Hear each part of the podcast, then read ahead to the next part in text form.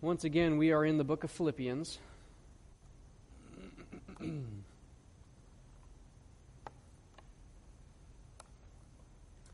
Philippians chapter 2.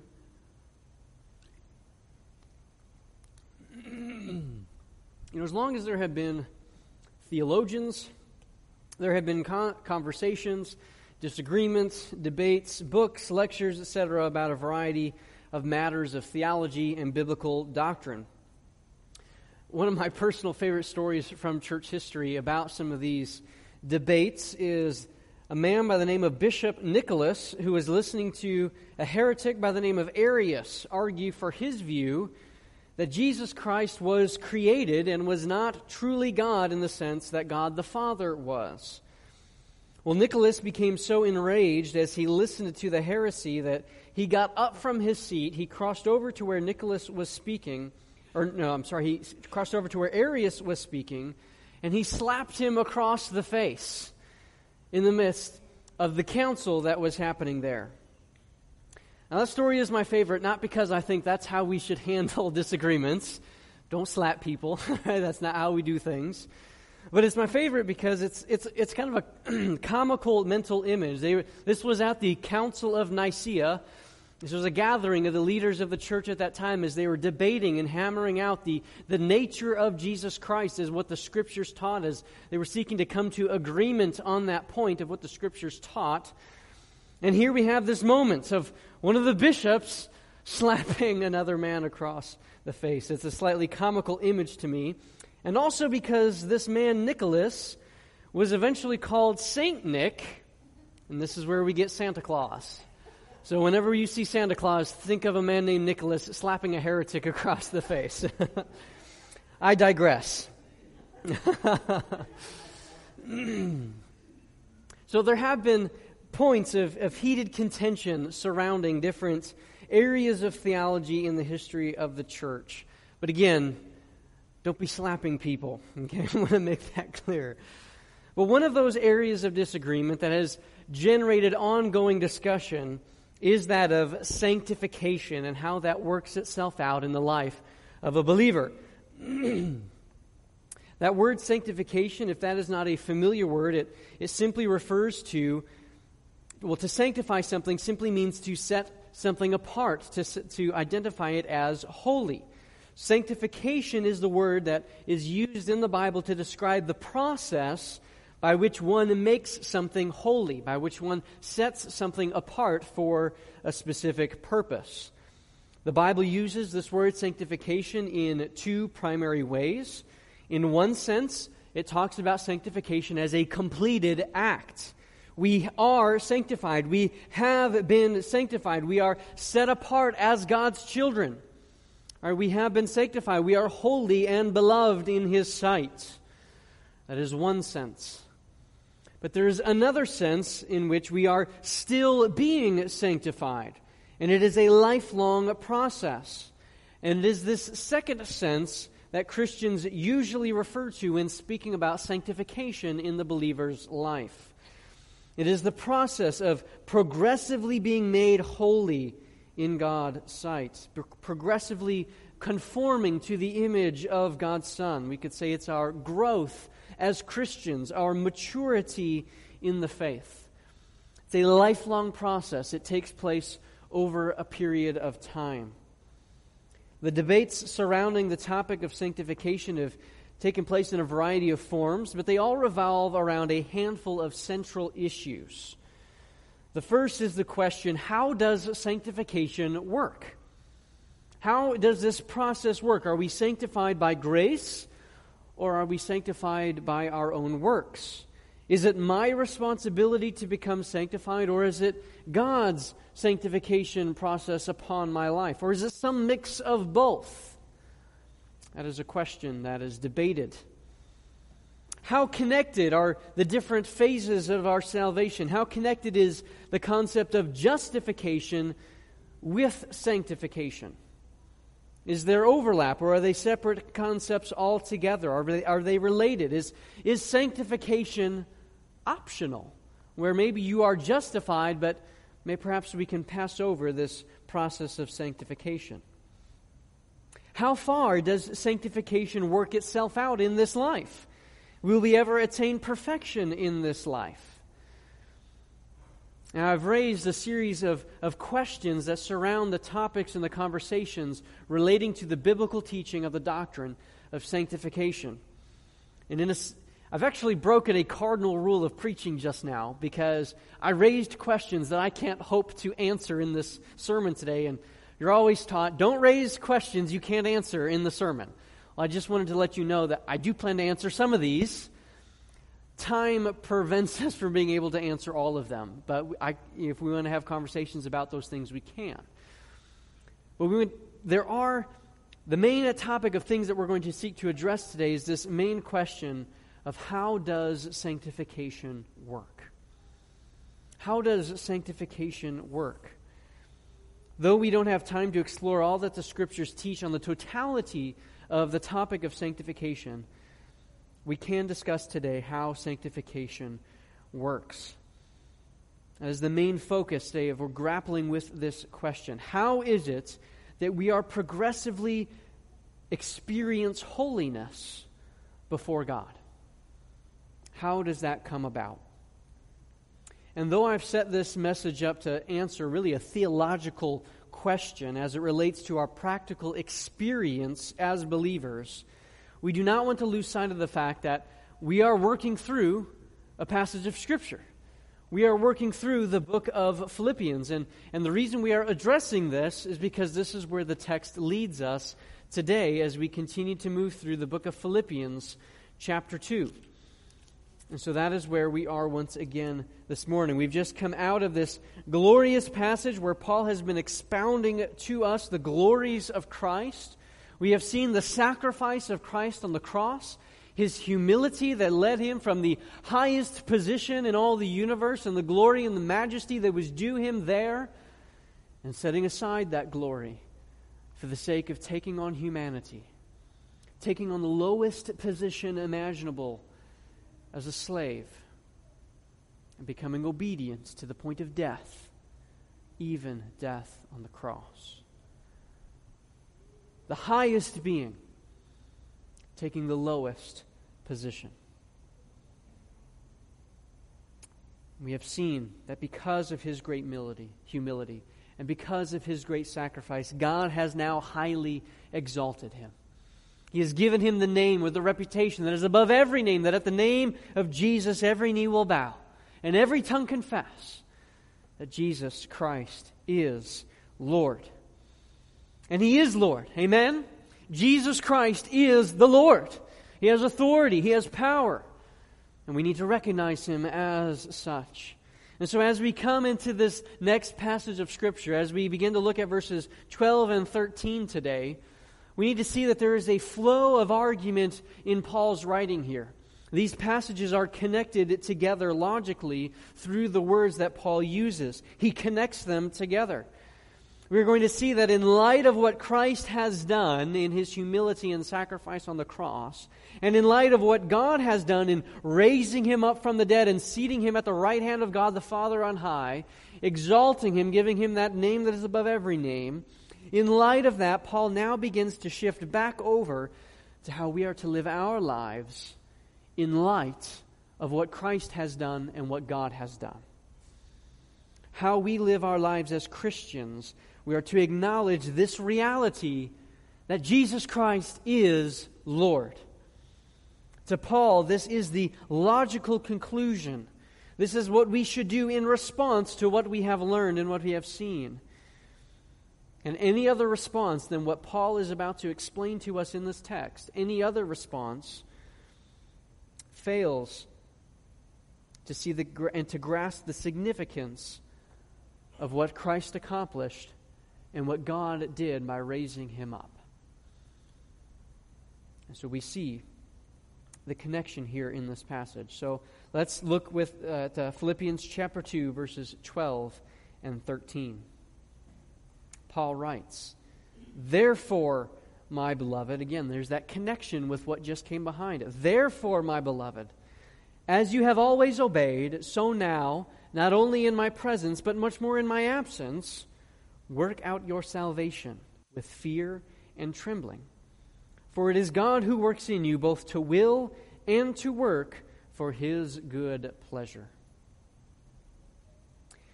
In this text, we see that there is a central command in these two verses, and everything else is attached to that command to tell us more about that command. The central command is this work out your salvation. That is the central command, the central thrust of these two verses.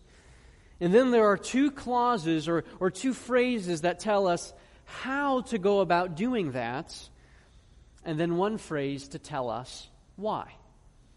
So, two hows and one why. And so, as we work through this today, we're going to address the central command and seek to understand okay, what does this central command mean? What is Paul communicating to us? And then we will look to see how he wants us to do this and then why. So, that is where we are going this morning. The central command is to work out your salvation. Well, what does this mean? What does it mean to work out your salvation? Well, we can confidently say and assert what it does not mean. All right, this is not referring to earning or meriting our justification before God. Uh, we know Paul is crystal clear when he speaks of justification by faith apart from any works of the law. That's the whole book of Romans, right? The book of Galatians as well. The books of Romans and Galatians make this crystal clear. There is no way to earn our own salvation, to merit our justification, but rather we are justified by grace through faith. It is not of works. We saw that in Ephesians as well. Everywhere Paul writes, he hammers home this point. The salvation is by grace through faith. So it is not through that working out your salvation does not mean that we earn our salvation. There is nothing that needs to be added to the work of Christ. We have this wonderful song, Jesus paid it all. Right? He paid it all. There's nothing more to do, nothing more to be added to it. Anything that we think we might do to earn salvation or even to retain or maintain our salvation diminishes the work of Christ who said, It is finished. It's done. There is no more work to be done. It is finished. So Paul is most assuredly saying, not saying, add to your salvation or accomplish your salvation or anything of that nature. But he does say to work it out. Work out your salvation. Well, the word used by Paul there refers to that which is produced by something. It refers to one's manner of life. In fact, Paul uses this word quite often throughout the rest of his epistles. This word is used 22 times in the New Testament. 20 of those times it is the Apostle Paul using it, and it's referring to that which is produced by something or the manner of life as one lives out their daily life. And so when he says to work out your salvation, First, he is assuming that you have a salvation to work out. Right? It can't be, you can't be adding something if you've already got it. Like you can't be earning something you already have. So he's assuming that that salvation is present. And now when he says work it out, it's that which is produced by that salvation. It is the manner of life that flows out from the salvation that you already have in Christ. So I really like the way the the NLT phrases this. I think it's helpful. It says, Work hard to show the results of your salvation. Work hard to show the results of your salvation. So we're not earning, we're not retaining, we're not maintaining our salvation, but our effort is to be a reflection of our salvation. We work because we have been saved not because we are trying to get saved. I find a bit of a parallel between the, the future glories of Christ, the future glories that await Christ when the text says that one day God is going to place all his enemies under his feet. And one day every knee will bow, every tongue will confess that Jesus Christ is Lord. There's the future glories that awaits Christ. And then we see what Paul is calling us to here. It's almost as if Paul is looking ahead to that final state. He's, he's looking ahead to when Christ will be glorified. He's looking ahead to when we will receive our ultimate and final salvation before God. And he says, okay, now live your life now in light of what's coming. Live your life now in light of the, the, the hope that we have, the confident expectation we have that we are going to stand before God because of the salvation that we have in Christ. Live your life now in light of what's to come in glory. That word for work also has the sense of a continual working. It's, it's an ongoing, there's a sense of an ongoing action implied there. So the, the Net Bible, the NET, translates it this way it says, continue working out. It's an ongoing task. It's something that we continually do. It's not something that, okay, we did it and now we're done and, and that's the end of it. No, it's ongoing. We continue to work it out. We continue to press on in this. Salvation has certain effects, and we are to work to continually show those effects within our lives. I'm stressing this side of this because that's, that's what we see in our text right now. But we do need to be careful with this. We do need to be careful here because in our efforts, in our striving, in our labor to try to work out our salvation, to be obedient to the text as it's laid out before us, in that pursuit, we can easily slip into a works righteousness mentality. So we need to be on guard against that. We can so easily come to rest in our own good works and in what is what we think is being produced in our own lives rather than in the finished work of Christ on the cross. And so we do need to be reminded of this and we do need to do what the text says, but we need to do so with care that we don't carry these, these instructions too far that we begin to be resting upon our own good works rather than upon the finished work of Christ. We need to maintain that distinction. It's important to see the order of how things flow out, that it is salvation first, by faith and faith alone, nothing else. And then, as a response to that, that is what Paul is describing here the working out of our salvation. By way of illustration, this week I was listening to a podcast where there was a story of a man who, who felt guilty that he wasn't sharing the gospel as much as he felt like he should. And it was just eating him up. He was just so distraught over this. He was so guilt ridden over this.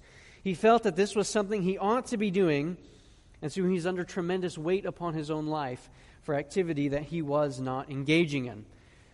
well, his pastor was talking to him about this, and he sought to clarify something with this man. He said to him, You know, you don't have to evangelize to be saved, right? Like, that's not a requirement for you to earn a salvation. You can't earn your salvation by evangelizing. You are justified by faith. Jesus did everything for you. There's nothing more that you could do to make him love you more or less. There's nothing that you can do to make Christ love you more or less. It is finished in the cross. This is such an important point. Jesus Christ's love for you is not contingent upon your performance before Him. Jesus Christ's love for you is not contingent upon your performance before Him. But it is that very love that He has for us that should drive us to seeking to live for Him. Some might say that's a subtle distinction, but it is, it's an incredibly huge distinction. We can't put the cart before the horse here. We, we have to keep things in order. That Christ's love and the salvation that we have, it's our response to that that leads us out into obedience and so it was the next week that the pastor happened to run into this man again out in the streets, and this man was out passionately and joyfully sharing the gospel with others. So the pastor approached him and said, Okay, what changed here? What's, what's going on here? And the man replied, Jesus did it all. Jesus did it all. It's done. That is such good news that I had to get out and share it. I had to get out because of what he did. And that's it. This man got it. He, he was working out his salvation, not to try to earn favor with God, not to try to earn the love of Christ, but because of the salvation that he already had, because of the love that was his in Christ. He then lived that out. He then worked out, showed the results of his salvation in his life. And so we are to live our life in such a way that shows the reality of our own salvation. Again, not to earn it, not to keep it, not to maintain it, but to show it. And that is the central command in this passage work out your salvation. Now, again, that command is modified by the phrases that surround that central command. And so now let's turn our attention to those. The first how clause, okay, how are we to do this? What does this look like? How are we to work out our salvation? And the first of those clauses is found at the beginning of verse 12. Paul writes, Therefore, my beloved, as you have always obeyed, so now, not only as in my presence, but much more in my absence, work out your salvation. not only in my presence, but also in my absence, work out your salvation. If you recall, Paul was in prison at the time of writing this epistle. He legitimately did not know the results of his trial, whether he would be executed because of his supposed crimes, or if he would be set free. He did not know the reality of that, but, but his conclusion that we saw back in chapter 1 is that whatever the case, whether he lives or whether he, whether he dies, he wants to honor Christ in his body by life or by death. And so he says to live as Christ, but to die, that's gain. In either case, he will honor the Lord. And so, even though he doesn't know what the results of the trial will be, he does hope that he will come again. He hopes that he can minister to them once again. He hopes that, that he might help them pro, uh, progress in the faith and in joy. And, but it's, there's that reality that it very possibly, there's a very possible reality that he may die and that he will not have that opportunity to come before them and minister to them. And so he writes to them. As he writes, he urges them hey, whether I'm able to come to you or not, this is what I want you to be doing. Whether I come to you, or whether I am executed and I'm not able to come to you ever again, this is how you ought to be engaged in your life. Here's what I want you to do. But we also see the tenderness of Paul in this text. His tenderness towards the church. He says, Therefore, my beloved. My beloved, there's, there's a tenderness there. Those tender words remind us of Paul's affection that he has for the church as it is expressed in chapter 1 when he writes that, that he holds the church in his heart and he yearns for them with the affection of Christ Jesus.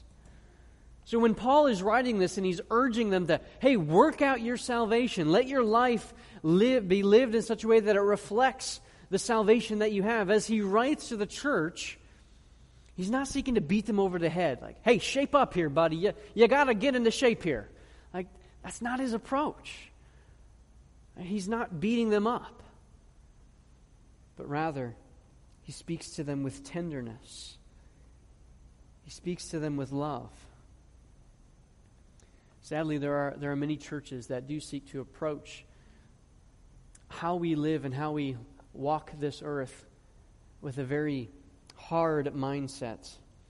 Pastors are marked by pastors haranguing from the pulpit about one thing or another, seeking to beat people over the head with the scriptures. And that's not Paul's approach here. Now, when there's correction that needs to be had, Paul is never shy about speaking bluntly and directly to issues and to problems, but he always does so with tenderness and with affection for those that he writes to.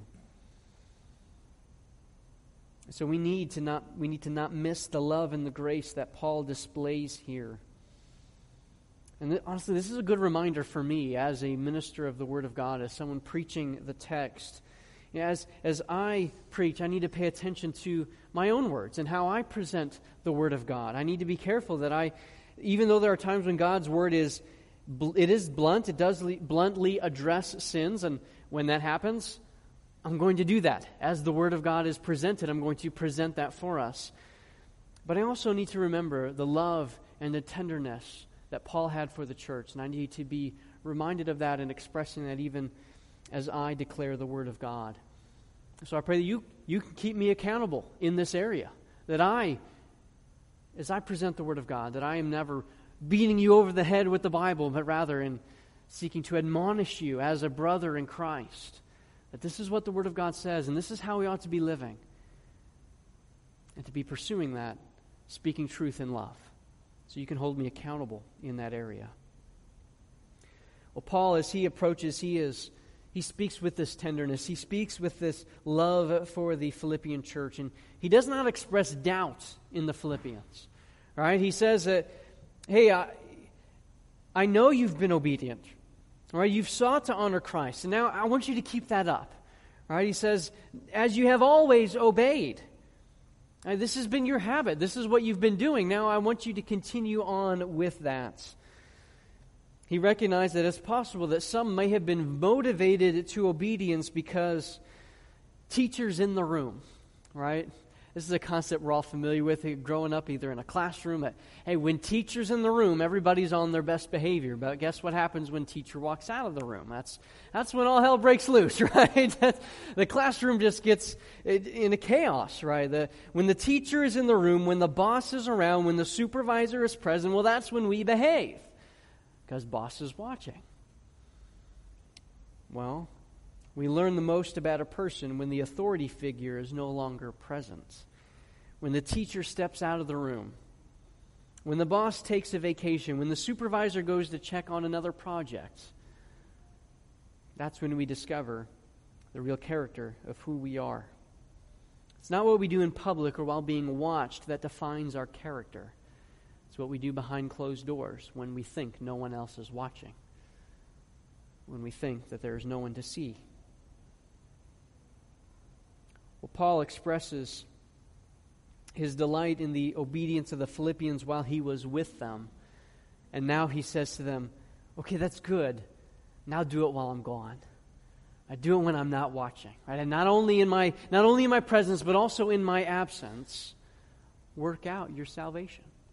Be active in this. Be continually working and striving in holiness for these things. Because here's the fundamental reality the fundamental reality is that we do not work for men, we do not work for mankind, or we do not work, or we shouldn't work, for the praise of men and the praise of those around us.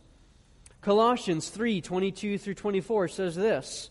Bondservants, obey in everything those who are your earthly masters, not by way of eye service, as people pleasers, but with sincerity of heart, fearing the Lord. Whatever you do, work heartily, as for the Lord and not for man, knowing that from the Lord you will receive the inheritance as your reward. You are serving the Lord Christ. As we go about our lives, as we seek to live lives that are pre- pleasing to the Lord, it's, it's not for ourselves, and it's not for those watching. It shouldn't be. But rather, we strive for the honor of Christ.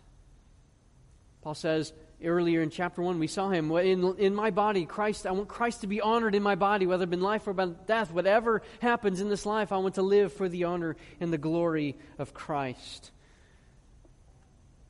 And so he says that we ought to be living in like manner. Not because we are being watched, but because we are serving our Savior, Jesus Christ. Our striving is for Christ. So that's the first clause that we see there of okay, we're to work out our salvation. How are we to do that? Well, our striving is for Christ. That's how. Second, our striving is from a position of worship. Our striving is from a position of worship. He goes on to write, okay, not only in my presence, but also in my absence, work out your salvation with fear and trembling. With fear and trembling. Now, these words might sound strange to our ears, like, well, why should we be afraid? Like, why, why should that be our approach here? And We need to understand the biblical significance of those two words, fear and trembling. In the Old Testament, these words were often associated with reverence and awe in response to who God is and what he has done.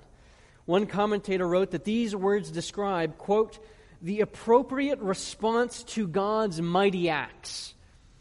It is the appropriate response to God's mighty acts. So we strive for obedience, and we do so from a position of worship.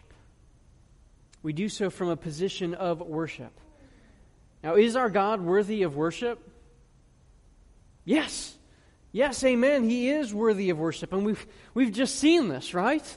We've just seen this wonderful passage. Have this mind among yourselves, which is yours in Christ Jesus, who, who, though he was in the form of God, did not count equality with God a thing to be grasped, but emptied himself by be- taking the form of a servant, being born in the likeness of men.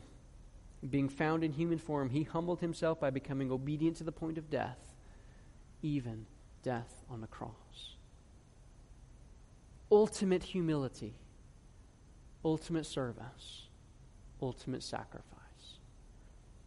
Is he worthy of worship? Yes, he is. Therefore, God has highly exalted him and bestowed upon him the name that is above every name, so that the name of Jesus every knee should bow in heaven, on earth, and under the earth, and every tongue confess that Jesus Christ is Lord to the glory of God the Father. Is he worthy of our worship? Yes. Yes and amen. He is worthy of worship. We see what he has done. We see the willing sacrifice of Christ, willing to set aside his own glory for the sake of serving us, lowly, poor, sinful, wretched human beings that we are. And he died for us.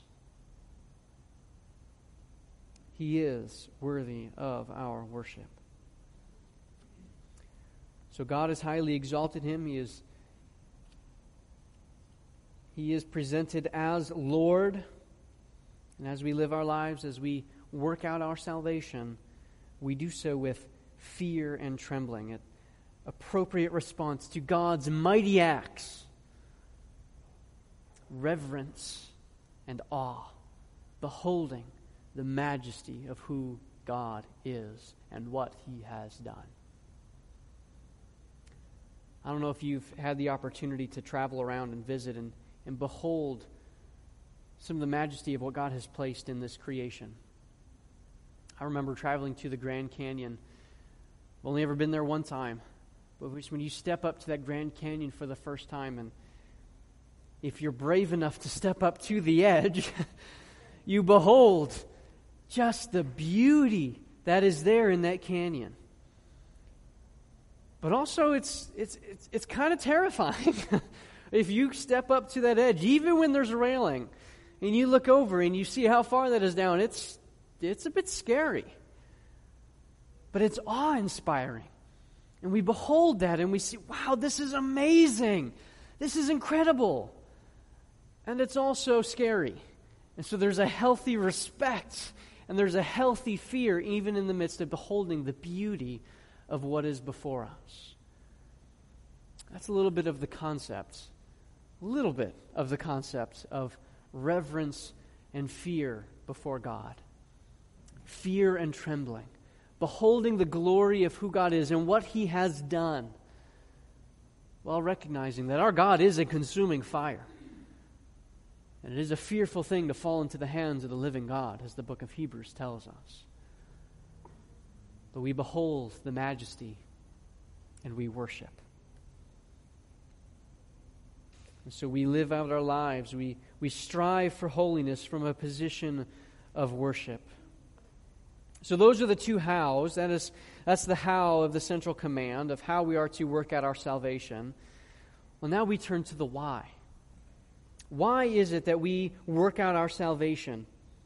We do so striving for Christ and not for man. We do so with fear and trembling from a position of worship. But why do we do it? The answer is given to us in verse 13. For it is God who works in you, both to will and to do and to work for his good pleasure. That verse starts with the word for, or we could translate it as because. Why should we be obedient even when teacher is out of the room? Right? Why should we be obedient? Why should we work out our salvation with fear and trembling? Trembling because it is God who works in you.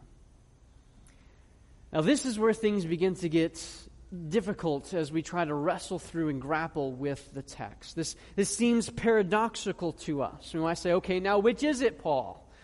Which is it? Are we to work out our salvation or is it God who works within us? Which, what, what, what are we doing here? Am I to be working or is God working? The answer we find in the text is yes. Yes, we are to work and God is working. Sometimes there's great difficulty in seeing how these two verses fit back to back, and they are logically connected. But I praise God for this because in this, these two verses we see how, how sanctification, how our growth in holiness, how this works in our lives as believers. We see it unfold for us in these two verses we labor and we work and we strive for holiness. That's a reality. And there are many passages in Scripture that instruct us to do so. But ultimately, it is God who is at work within us, laboring for us, both to will and to do for His good pleasure. Paul's words drive this this apparent paradox home. He says, You are to work because God works. The two words for work in both verses 12 and 13, they have the same root. It's the same Greek word there. We work and God works. So all of our working, everything we do is undergirded by the working of God. And this is a wonderful thing. This is an absolutely beautiful, wonderful promise. Back in chapter 1, we saw that he who began a good work, again, there's our word again, he began a good work in you, will bring it to completion at the day of Christ. And now here we see that God is continually working within us. And notice how he works. God is working. Notice there's two things that says how he works. It says this both to will, that speaks of the desire that we have, even just the desire to do what is right. God is working that within us. He works in the willing, the desiring within us, and the doing. So both the will and to do are both present here. The actual actions themselves are borne out in God. Now we wrestle with this. Right, this is challenging for us. We wrestle with this. On the one hand, Scripture is clear that we have personal responsibility. All right, well, this is that we have the commands of Scripture. That's and the verse that we immediately just studied bears that out. Right, work out your salvation. We have personal responsibility in our Christian lives. Additionally, there are many passages that call us to put to death the deeds of the flesh, to put on righteousness, to flee immorality, to pursue holiness. And these texts are known as the imperatives of Scripture. An imperative is simply a command. The imperatives, this is how God's Word instructs us to live. But these words are never used in a vacuum. We never have these commands independent from other teaching. But rather, these imperatives are always connected with what is known as the indicatives of Scripture. The imperatives are the commands, while the indicatives are words that simply make a statement of fact. This is the reality. So we have statements like, You are children of God. That's an indicative. Christ has redeemed you. That's an indicative. And what we find is that every imperative of Scripture, every command, it's backed by a corresponding indicative. It's backed by a corresponding indicative. The commands flow out from the statements of fact. And so we get passages like Ephesians chapter 4 verse 1. I therefore as a prisoner of the Lord urge you to walk in a manner worthy of the calling of which you have been called. You have been called. Right? That's a reality within your life. You are a believer. Indicative. Now, therefore, I urge you to walk worthy of that calling. There's the imperative. but the imperative flows out from the indicative. Because the fact is, well, and so as we as we consider that our passage in our passage, the, the imperative is to work out your salvation, right? That's the command. Work out your salvation. But the undergirding indicative is that we do so because God is the one who ultimately works within us. And this is important. This is so important because the fact is, is that we are powerless, powerless to act on our own and to live out lives of holiness in our own strength. It doesn't work. It can't happen. And perhaps as we are going through the first portion of this message, excuse me, as we are going through the first portion of this message, perhaps you, you felt the weight of that of the weight of that command that you're to work out your salvation, and yet you reflect upon your own life. Say, that's hard. There's difficult things in my life. I, I, try, I try, but I find that I keep failing. I've got this, this nagging sin that I can't seem to get rid of. I, I can't seem to shake these certain habits in my life. How am I to actually do this? How can I work out my salvation when I try and I try and it's just not there? I want to do what's right, but I don't find within me the strength to do it. That's an expression of that powerlessness that we have of our own accord to do what Paul instructs. We can't work out our salvation on our own. We can't do it on our own. And that is why Paul gives us verse 13. And that's why verse 13 is such good news. That's why it's such good news. We aren't being asked to do it on our own. Right? We aren't being asked to, to labor in our own strength, but God is at work within us. The very fact that you desire to do what's right, that is evidence that God is at work within you. Though we are called to work at it, though we are called to live in this particular way and to do what is right, when we live in light of that, when we carry that out, we then look back and we rightly say, Look what God did in my life. Because He brought it to bear. The Gospel of John, chapter 3, verse 21 says that whoever does what is true comes to the light, so that it may be clearly seen that his works have been carried out in God. I, I kind of like the old King James in that text where it says, Those, His works have been wrought in God. I just like how that's phrased. It's wrought in God. It's brought about in God. It's carried out through God. God is the one who has brought it to bear. When speaking about his own labors as a minister of the gospel, Paul wrote in Colossians 1:29, "For this I toil, struggling with all his energy that he powerfully works within me." Paul says, "Yeah, I toil. I labor here. I'm, I'm struggling through this. Those two words speak of an intense labor. I'm, I'm breaking a sweat in the midst of this. I'm battling. I'm fighting. But not in my own strength. It's in His strength that He is powerfully working within me. And isn't that good news? Isn't that good news for your life today? That it's not just, I don't have to find the strength just in myself, but rather we see God is at work within us. We can rest in knowing that God is at work. We can rest in knowing that, that my labor can be done in His strength. Tremendously good news. Now, and I am coming to a close here, but I mentioned at the beginning of this sermon that there are debates surrounding how sanctification works. And those debates are present because I believe, a lack of balance with the text of Scripture, particularly even with these two verses right here. On one hand, there are those who say that sanctification is by works, or at least they will stress works so much that you would get that sense that it is by works, that it's by us carrying it out. So they point to all the imperatives, all the commands of Scripture. It says, We are called to be holy as He is holy. We have the responsibility to work this out. But if they're not careful, this can tend towards legalism and works righteousness that merits or maintains salvation. And so we need to be careful about that. On the other hand, there are those who would say that no, we are sanctified entirely of grace. It is God's work. And so we are more or less passive agents in the process. And so there are phrases like, let go and let God, that flow out from this line of reasoning that reflects this mindset.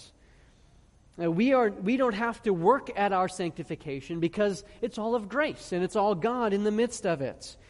And if they're not careful, this can tend towards antinomianism, which refers to lawlessness, to saying there's, that there is no law for us as believers and we can live however we please. It can tend towards that kind of mindset, that lawlessness, that says it doesn't matter how you live because we are not responsible for your own sanctification. God's got to do the work, so why are you worried about it?